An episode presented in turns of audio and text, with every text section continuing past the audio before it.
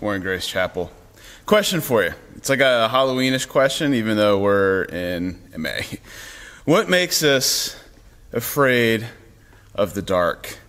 Is it really the darkness itself, or is it the actual act of being alone in the dark?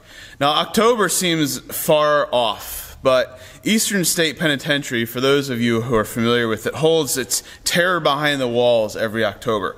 It's touted as one of the premier haunted adventures in our region. I've never been to the Terror Behind the Walls, but it's Eastern State is though one of my favorite historical sites in Philadelphia. There's just something I love the decay, the the prison, the eerie ambiance it creates. Just there's something about urban decay that fascinates me. The collision of something that we once built now being reclaimed by nature. See, I remember one year ago, Eastern State held this contest where one person would win a free pass to Terror Behind the Walls. And that intrigued me. It wasn't necessarily because the free pass itself, what actually interests me is, was the nature of the pass, what it entailed. See, normally you walk through terror behind the walls in a group. You are there with a bunch of other friends and family that you do this together. But here's the catch with this free contest winner you would do the entire terror behind the walls alone. I was intrigued. I really wanted to enter because how fascinating would that be to do it alone? To actually have that real feel of being afraid in the dark alone. See, it's not really the darkness that scares us because when we're in a group with others, we are not as afraid. Darkness becomes fearful when we're the only one alone in the dark. Now, as followers of Christ, we're promised as we walk through the dark the very presence of God. God promises his people his presence through Scripture, and the promise of his presence gives us comfort and gives us hope. So, even though, as Scripture says, we walk through the va- deep, dark valleys of the shadow of death, what is it, church? We fear no evil. Why? Because our God is with us. As you in the dark, are you in the dark valley of the shadow of death right now? Do you feel alone? See, many of us are feeling it. Christ's body is suffering under the weight of this pandemic and all the harsh realities that have come with it. In many respects, the pandemic itself is not the most difficult thing to bear. It is all the fallout, all the results from it the lost jobs, the social isolation, the fear, the worry, the inability to be with those we love, and the list goes on and on. A friend recently texted me, I know the body is suffering, he said, myself included. See, the body of Christ worldwide is in the valley of the shadow of death right now. But we are not alone. Even in the midst of this fearful dark of Hallows Eve, if we listen closely, we hear the coming carols of Christmas and the promise of Emmanuel that God is with us. As we walk through this valley of the shadow of death, we have no need to fear, no need to worry, no need to despair because our God is with us. His rod and his staff comfort us. He is the good shepherd who is with his people. See, our God comforts his people with his presence. This morning, we're going to look at Isaiah 41, verses 8 through 20. If you have your Bible, open that and let's read together Isaiah 41, verses 8 to 20. But you, Israel, my servant, Jacob, whom I have chosen, the offspring of Abraham, my friend, you whom I took from the ends of the earth and called from his farthest corners, saying to you, you are my servant. I have chosen you and not cast you off. Fear not, for I am with you. Be not dismayed, for I am your God. I will strengthen you. I will help you. I will uphold you with my righteous right hand. Behold, all who are incensed against you shall be put to shame and confounded. Those who strive against you shall be as nothing and shall perish. You shall seek those who contend with you, but you shall not find them. Those who war against you shall be nothing at all. For I, the Lord your God, hold your right hand. It is I who say to you, Fear not, I am the one who helps you. Fear not, you worm, Jacob, you men of Israel. I am the one who helps you, declares the Lord. Your Redeemer is the Holy One of Israel. Behold, I make of you a threshing sledge, new, sharp, and having teeth. You shall thresh the mountains and crush them. You shall make the hills like chaff. You shall winnow them, and the wind shall carry them away, and the tempest shall scatter them and you shall rejoice in the Lord. In the Holy One of Israel you shall glory. When the poor and needy seek water, and there is none, and their tongue is parched with thirst. I, the Lord, will answer them. I, the God of Israel, will not forsake them. I will open rivers on the bare heights and the fountains in the midst of valleys. I will make the wilderness a pool of water and the dry land springs of water. I will put in the wilderness the cedar, the acacia, the myrtle, and the olive. I will set in the desert the cypress, the plane, and the pine together, that they may see and know may consider and understand together that the hand of the Lord has done this. The Holy One of Israel has created it. Father, help us to see your comforting presence. Help us this morning to know that you are Emmanuel, God with us.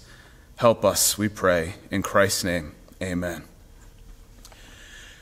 This morning, the main focus is this our comfort and hope rests in the promise of God's presence. This morning, we're going to focus on, let's say, four and a half points. So, the first point God promises us his presence. This is in verses 8 through 10. This is foundational to the rest of the passage. God promises us his presence. The second point God promises us his protection. This flows out of the promise of his presence. In verses 11 to 13, God promises us his protection. The third point, God secures our redemption. Because God is with us, he is the God who is with us, who saves us, who redeems us. And we'll see this in verses 14 to 16. And then the fourth point, God provides our refreshment. Because he is with us, he has promised us his presence, he will refresh us. We'll see that in verses 17 to 19. And the last point, the, the half point, if you will, it's really important. It's the point, really, the best way to describe is the point that brings everything together, the culminating point. Verse 20 God does all of this so that the world may know him. God does all of this so his glory would be shown throughout the world. But it all begins with the first point, with the comforting promise of God's presence in verses 8 to 10. But you, Israel, my servant Jacob, whom I've chosen, the offspring of Abraham, my friend, you whom I took from the ends of the earth and called from its farthest corners, saying to you, You are my servant, I have chosen you, and not cast you off. Fear not, for I am with you. Be not dismayed, for I am your God. I will strengthen you. I will help you. I will uphold you with my righteous right hand. See, God's presence is founded upon the sure election of his people. This was true for the people of Israel back in the day, and it remains true for us today. God chooses a people for his possession and he dwells with them. He is their God and they are his, his people. This is the covenant relationship of God with humanity that is foundational to Scripture. This is the doctrine of election. God chooses a people for his own possession. The electing of God is a declaration of his love for his people. So soak in the covenant electing love of God. Listen to this. I have chosen you. I took you. I called you. I am with you. I am your God. I will strengthen you. I will help you. I will uphold you. This doctrine is one of the most hopeful, comforting in all of Scripture. If you believe in the Lord Jesus Christ today, it is because God has set his redeeming, electing love upon you. Read John 6 or hear the words with me of the Apostle Paul, who praised God for this doctrine.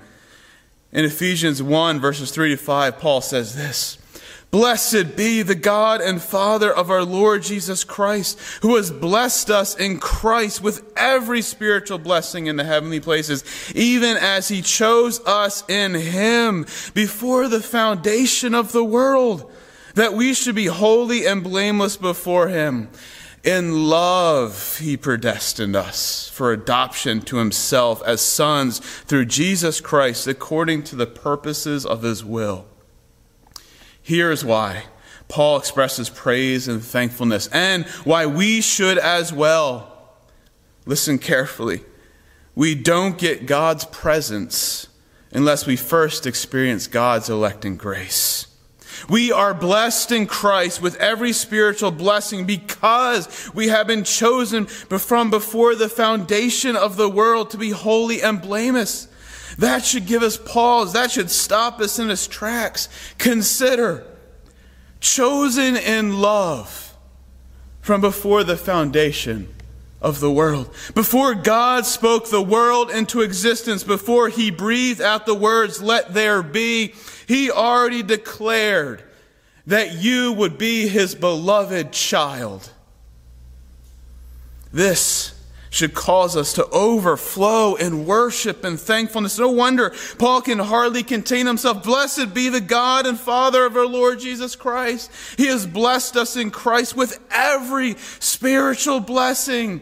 And he's done all of this in love. Don't miss that. In love, God predestined us to be his children. He has chosen us, you, me, all who are in Christ, this act of divine love. And now, because of this great love, we are his beloved child. How great is the love of our God. See what manner of love the Father has bestowed upon us that we should be called the children of God. But what's even more remarkable is, is, that he didn't just choose us and then abandon us like a deadbeat father. He chose us and became present with us. Like all of Israel, God's people are chosen. We are not cast off. We have nothing to fear. Why? Because our God is with us. He is the good shepherd who promises us his presence. So, brothers and sisters, this morning we can rest assured that the same God that chose you from before the foundation of the world is the very same God who is with you now in the darkest of valleys. He is Emmanuel. He is God with us. He declares that I have chosen you. He says, I have took you from the ends of the earth. I have called you from the farthest corners. Therefore, he says to his people, do not fear, for I am with you. Do not be dismayed, for I am your God.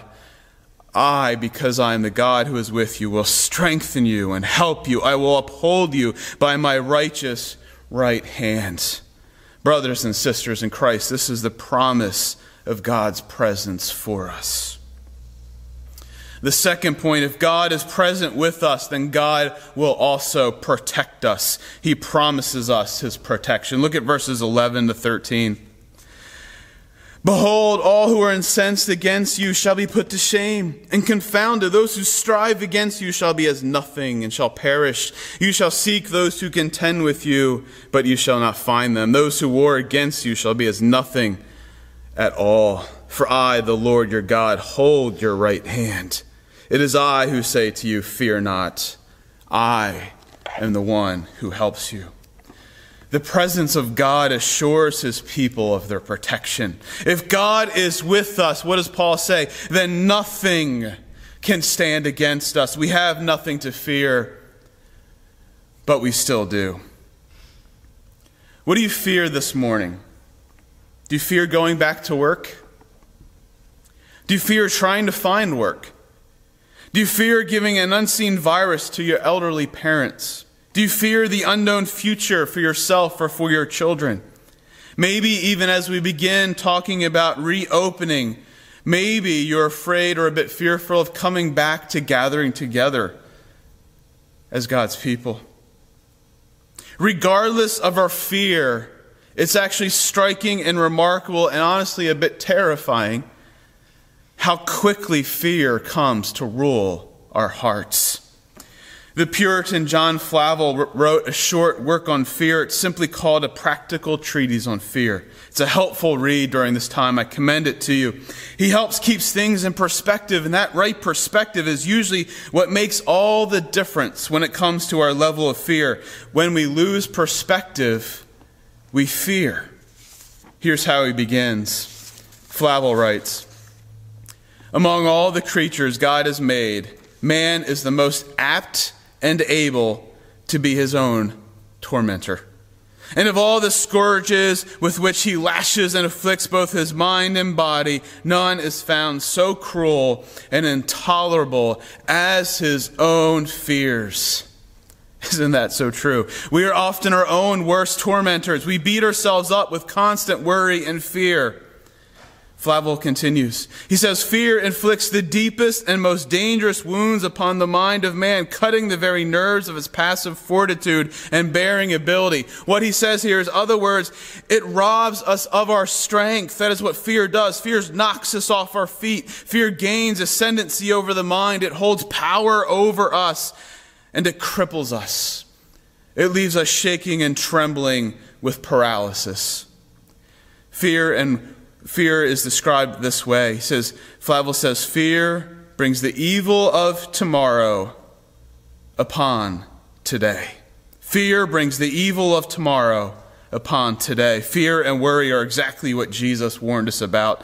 Do not worry about your life. Can any one of you, by worrying or fearing, add a single hour to your life? This is exactly, though, what fear does. It brings the evil of tomorrow, whether it's real or just perceived, into the reality of today. Flavel goes on to describe three types of fears. The first one he talks about is natural fear. This is a fear that troubles the mind because of impending danger. This natural type of fear is not always sinful. This could be fear of worry. If you're a healthcare worker with an elderly parent, you worry, it's a legitimate worry. You worry about contracting the coronavirus and passing it on to your loved one. This is a natural fear. It's an expected fear. This is a fear that you're out walking in the woods and then all of a sudden you come face to face with mama bear and her cubs you have a natural fear there. That fear actually helps us live wisely. But there's a fine line between natural fear and the second type of fear, what he calls sinful fear. See, sinful fear flows out of unbelief. At root, sinful fear fails to trust God and puts an inordinate amount of fear upon something that doesn't deserve it. We end up fearing more than we should. We become overcome by fear. So here, if you're out in the woods, this fear, the sinful fear is you're afraid to get out of the tent because there might be bears in the woods. It's an inordinate, it's an irrational fear. It's a fear that cripples us and paralyzes us. And this is a fear that many of us have had during this pandemic. We have so magnified the virus and magnified the news has magnified it. We've minimized our God. And because of that, when we magnify something else besides our God, what happens is that our fears are magnified. And the sinful fear robs us of joy. The sinful fear robs us of hope the sinful fear paralyzes us. But Flavel doesn't stop there. He ends with a third type of fear godly fear. This fear is not our torment, he says, it is our treasure. Our right fear of God actually serves as an antidote to sinful fear. It devours all of our sinful fears. This is the right fear we need to have. The fear of the Lord. It is the fear that says God is bigger than anything else we could ever worry about. The Lord is bigger than the coronavirus. He is greater than all our fears that has come from this time of pandemic. And it's not just that God is bigger, but more importantly that God is with us and God is for us. He loves to protect his people. This spiritual fear, this godly fear of the Lord recognizes and trusts in the fact that God is our good shepherd, that he is with us. This godly fear offers us comfort and hope. Such comfort and hope is possible because the Lord promises us to be with his people. He is our great, loving, covenant keeping God. For I, the Lord, your God, hold your right hand. God isn't just walking side by side with his people, as great as that is. He is actually leading, guiding, caring, and protecting us with his mighty right hand as he holds our hand. Therefore, we have nothing to fear. Emmanuel is with us. Do you believe that God is with you right now, holding your right hand, protecting you this morning?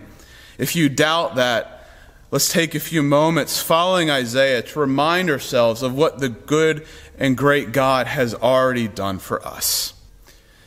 To our third point, for those of us who are often overwhelmed by fear, we need to remind ourselves of what God has already done for us. In verses 14 to 16, we see that God is our Redeemer who promises us redemption. Look at verses 14 to 16. Fear not, you worm Jacob, you men of Israel. I am the one who helps you, declares the Lord. Your Redeemer is the Holy One of Israel. Behold, I make you a threshing sledge, new, sharp, and having teeth you shall thresh the mountains and crush them. You shall make the hills like chaff. You shall winnow them, and the wind shall carry them away, and the tempest shall scatter them. And you shall rejoice in the Lord. In the Holy One of Israel, you shall glory. I love how this verse starts. Fear not, you worm Jacob. Now, wait a minute. Didn't God just declare his covenant love to Jacob, and now he calls him a worm? This is the perspective we need. Yes, God sets his covenant love upon his people, but God's people remain nothing but worms at best. Or as Paul described it, sinful, wayward rebels, dead in our trespasses and sins. See, worms don't deserve the eternal love of God. Rebels deserve execution and judgment, not mercy and love. But that is exactly what we have received in Christ. I'm often reminded of this remarkable passage in Scripture in Deuteronomy 7, beginning in verses 7 through 9. It says this The Lord did not set his affection on you and choose you because you are more numerous than other peoples, for you are the fewest of all peoples. But it was because the Lord loved you and kept the oath he swore to your ancestors that he brought you out with a mighty hand and redeemed you from the land of slavery. Know therefore that the Lord your God is God. He is the faithful God, keeping his covenant of love to a thousand generations of those who love him and keep his commandments. All of this is owed to God's covenant of love. We are mere worms like Jacob. We're not a great people. But like Israel, the fewest of all peoples, our redemption is because of the Lord's love for us and his covenant made with his people long ago. Because of Christ, we stand in this long line of redemption. The apostle Paul reminds us in 1 Corinthians 1.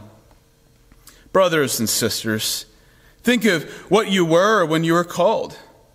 Not many of you were wise by human standards. Not many were influential. Not many were of noble birth. But God chose the foolish things of the world to shame the wise. God chose the weak things of the world to shame the strong. See, God takes his people, mere worms, rebels, sinful people, and he shapes them into a weapon to shame the wise, to shame the strong. Isaiah and Paul are on the same page. And don't let it escape you how Isaiah ends in verse 16.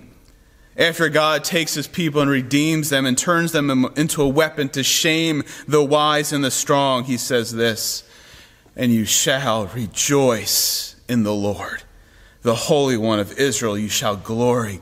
See, God has promised us our redemption. He has secured it for us in Christ Jesus. We are the redeemed of the God of the universe. Do we really have anything to fear? We are mighty weapons in the hand of our God. Yes, we are mere worms. Yes, we are weak and foolish in the world's eyes. But in God's hands, we are crafted and shaped and molded into a powerful weapon, a weapon that destroys the foolish, the arrogant, and the strong, a weapon weapon that declares with glory and power and might, the Lord of hosts. We shall rejoice in the Lord. In him we glory. He is our great salvation. But God doesn't just save us. He saves us to a relationship with Him. He saves us to restore and refresh us. Our fourth point God promises us our refreshment. Look at verses 17 to 19. When the poor and needy seek water, and there is none, and their tongue is parched with thirst. I, the Lord, will answer them. I, the God of Israel, will not forsake them. I will open rivers on the bare heights and the fountains in the midst of the valleys. I will make the wilderness a pool of water and the dry land springs of water. I will put in the wilderness the cedar, the acacia, the myrtle, and the olive. I will set in the desert the cypress, the plane, and the pine together. Brothers and sisters, our God is with us. Our God protects us. Our God is our Redeemer, and our God gives us all good things. His word promises us that he will refresh and restore our weary souls. When the poor and needy come to him parched with thirst, he answers he will not forsake us. He will open up rivers and fountains. He will turn a desert wilderness into a pool of water, dry land into springs, overflowing springs of water. The Lord, our good shepherd, prepares a table before us in the presence of our enemies. He anoints our head with oil. Our cup overflows. We have everything we need and more. Surely his goodness and mercy will follow us all the days of our lives. If the Lord our God is our good shepherd, then we should be confessing that we lack nothing. He promises us that we will dwell with him in his house forever. Hear God's good words from another psalm of David Taste and see that the Lord is good. Blessed is the one who takes refuge in him. Fear the Lord you, his holy people. For those who fear him lack nothing. Those who seek the Lord lack no good thing. Brothers and sisters, this is a call for us to come just as you are, poor and needy. Come thirsty, he will provide. Come hungry, he will satisfy. Come broken, weary, and heartbroken, he will refresh and restore you. Taste and see that the Lord is good. Take refuge in him, and you will lack no good thing. Nothing. As we saw last week, Jesus extended his invitation to the poor, needy, and heavy laden. He said, Come, come unto me and receive rest Come unto me and receive restoration. I am the good shepherd who leads you beside still waters. Come and be satisfied and refreshed in me. Jesus calls us to come. But he does all this for purpose. The final point, he does this so that the world may know him. Look at verse 20 that they may see and know, may consider and understand together that the hand of the Lord has done this. The Holy One of Israel has created it. See God's presence, protection, our redemption, and refreshment all have a missional focus. God is Emmanuel so that the world may know him. God is with his people so that all people may see his covenant love. God protects his people so the world may see his loving power. God redeems us so the nations may know that the hand of the Lord is good and just. God refreshes his people so the world may know that the Holy One of Israel has created, planned, and purposed all of this. Our salvation is a story of God with us, Emmanuel. The Father so loved the world that he sent his one and only Son. The Son came to redeem his people. Having secured the redemption, he sends the Spirit to protect and refresh them, all for the glory of his great name. See, God has always been concerned for all the nations. He desires all peoples to be saved, and he works in his people so that other people may see and know that the hand of the Lord has done this. He is great and greatly to be praised. He is our mighty God. He is our good and loving shepherd. This is the God that who has saved us, who has, is with us in his presence, with us in his protection, has redeemed us and refreshed us. This is the God that we are to tell to others, behold, this is my God. Jesus himself the very final t- end of his ministry on earth, says this Behold, I am with you to the very end of the age. We need to hear those words. We need to hold on to those words. We need to uh, believe in and meditate upon those words, to memorize them, to emblazon those words upon our hearts. Jesus, the one sent by the Father, the one sent because of God's great covenant love, the one sent to redeem his people, the one who lives a perfect life, the life we could not live the life that we failed to live, the one who died in our place, the one who paid our penalty, the one who bore my sin and your sin, the one who was died and abandoned and forsaken by the Father. Jesus, the one who rose again in power and might. Jesus, the one who promised the protecting and refreshing Holy Spirit, our great comfort. Jesus, the one who intercedes for us right now at this very moment at the right hand of the Father. This Jesus has promised to be with his people to the very end of the age. Brothers and sisters, believe in the Lord Jesus Christ.